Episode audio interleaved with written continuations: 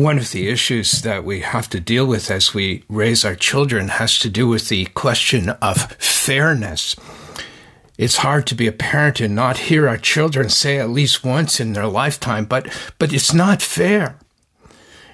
It's not just our children, however, who experience this.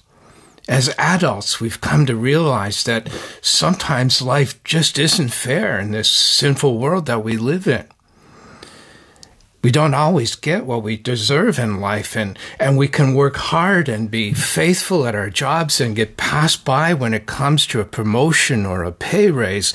We can study harder than anyone else in our class for that exam and get a lower mark. We can watch our competitors in a sporting event cheat and win when we followed every rule in the book. Now we've been looking at Psalm 127 and verse 1, which says, Unless the Lord builds the house, those who build it labor in vain. But consider as we examine this verse, how many unbelievers live prosperous and relatively secure lives. And on the other hand, We've seen sincere and godly believers experiencing deep struggle in their personal lives, and some are even persecuted for their faith.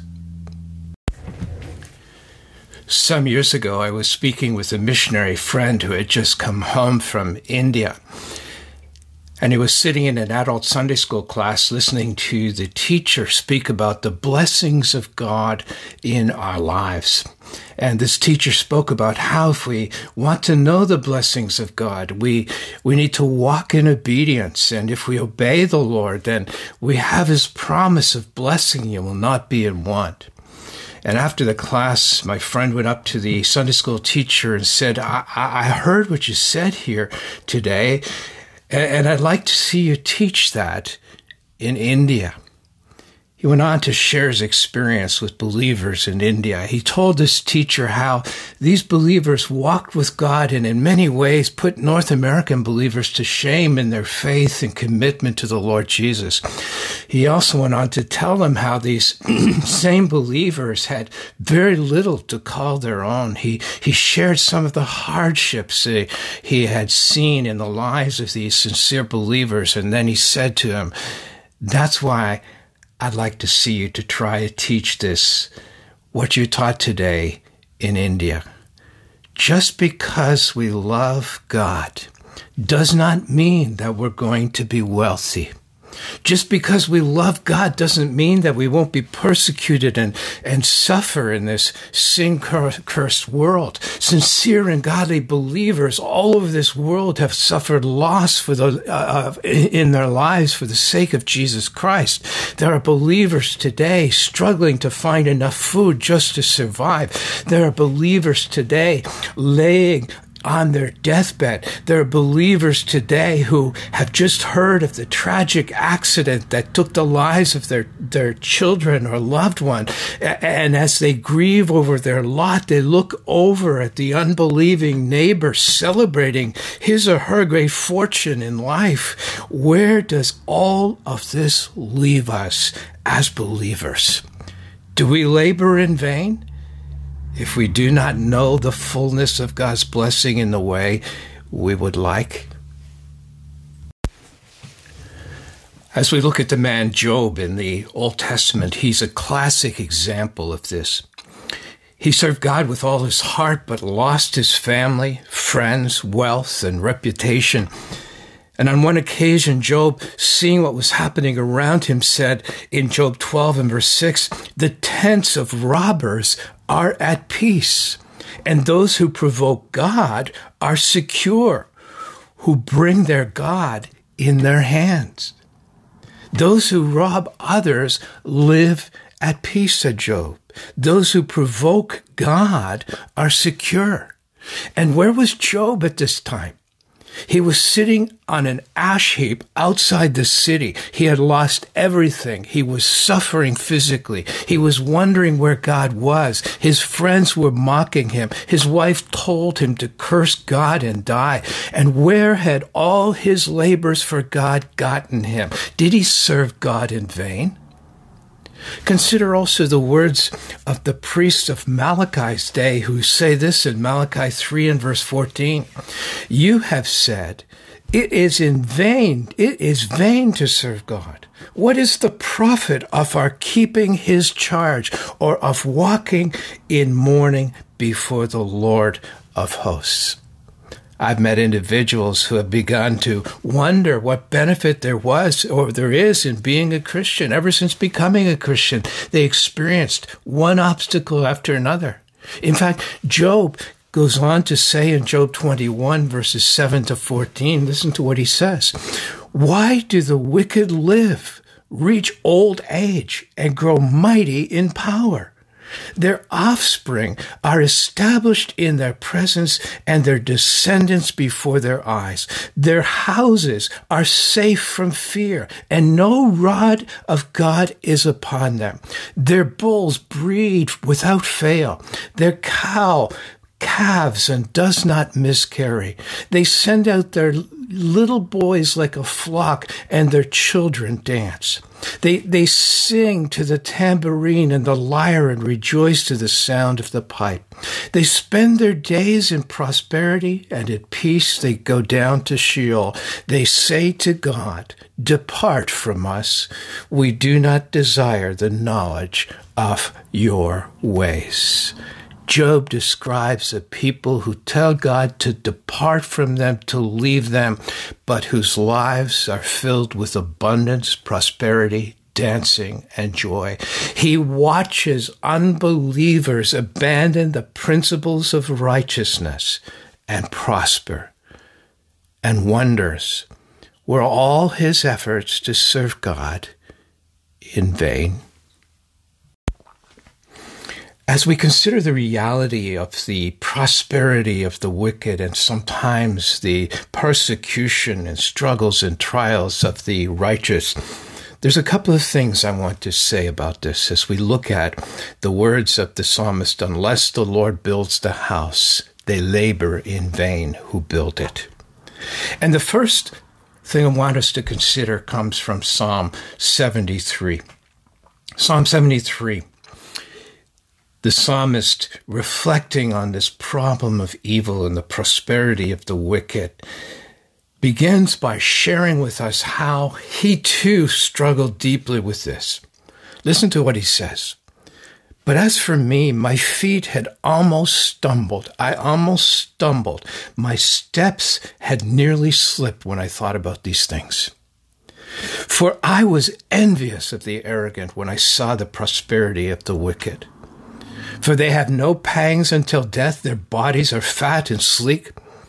They're not in trouble as others are. They're not stricken like the rest of mankind. Therefore, pride is their necklace. Violence covers them as a garment. Their eyes swell out through fatness. Their hearts overflow with follies. They scoff and speak with malice. Loftily, they threaten opposition. They set their mouths against the heavens, and their tongue struts through the earth. And then, verse 12 Behold, these are the wicked, always at ease. They increase in riches. And as he reflects upon this, this prosperity of the wicked, listen to his response in, as we slip down to verse 10, or verse 13 rather. In all in vain, says the psalmist, I've kept my heart clean and washed my hands in innocence. For all the day long I have been stricken and rebuked every morning. If I had said, I will speak thus, I would have betrayed the generations of your children. But when I thought how to understand this, it seemed to me a wearisome task until I went into the sanctuary of God. Then I discerned their end. Truly, you set them on slippery places. You make them fall to ruin. How they are destroyed in a moment, swept away utterly by terrors, like a dream when one wakes. O oh Lord, when you rouse yourself, you despise them as phantoms. If all there was was this world, then eat, drink, and be merry might be the best way to go, but that is not the case. There is more to life than what we experienced on this sin cursed earth. And one day we will stand before our judge to give an accounting. And standing at the doorway of eternity, we will see what vanity really is. At the gateway to eternal bliss, we will see how fleeting this world's pleasures are. At the entrance to the city whose streets are gold, we will understand how little we really had in this world. And as we give an accounting of our lives, we will come to grips with how vain our efforts to obtain this world and its pleasures and its riches really was. This brings me to a second point. Not only will we one day see the futility of all of life's pleasures, but the second point I want to make is this. Someone once compared the purpose and will of God to an aquarium on a great ship. And inside this aquarium, the fish bump up against each other and make their decisions and live their lives the way they want to live. But the ship on which that aquarium sits moves consistently to in through the waters to its final de- destination. Consider this in another way. Consider the life of Joseph. Joseph's brothers hated him because of his relationship with his father. They sold him into slavery to Egypt. They intended evil for Joseph, but God used what they did to accomplish good and to save the entire nation of Egypt. Joseph becomes second in command and saves Egypt from the great famine that ravaged the land.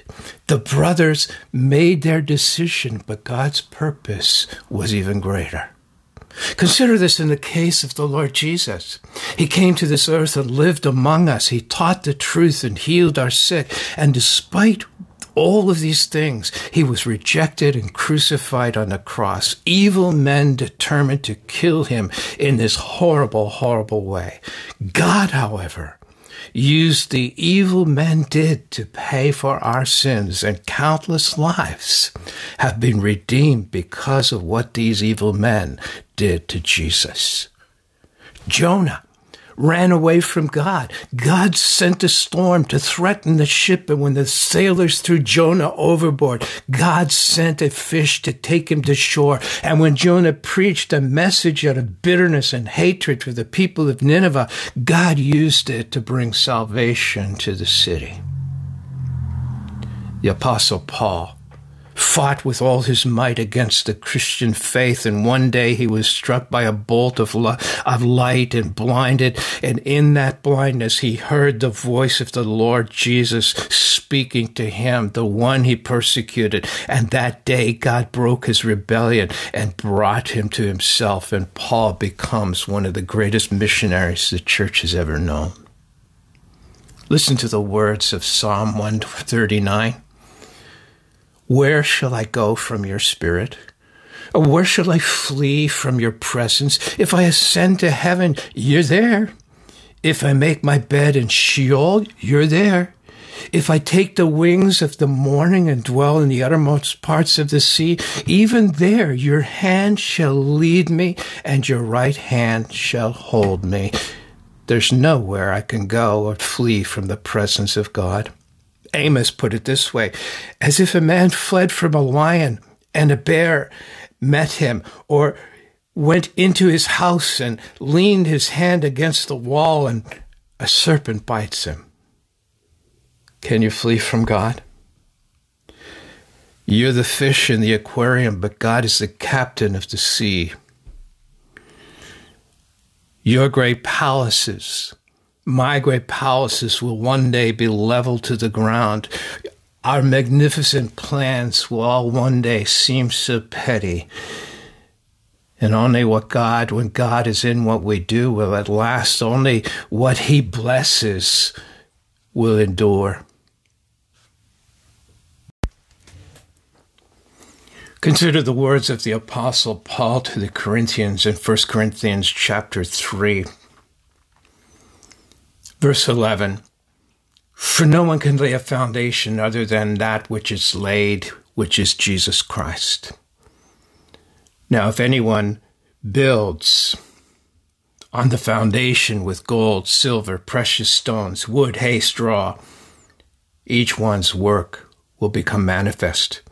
For the day will disclose it, because it will be revealed by fire, and the fire will test what sort of works each one has done.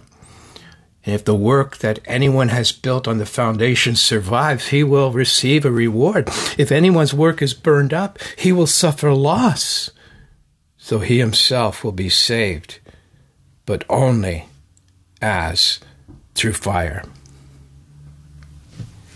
Now, Paul tells the Corinthians here that the day is coming when their works will be subject to judgment.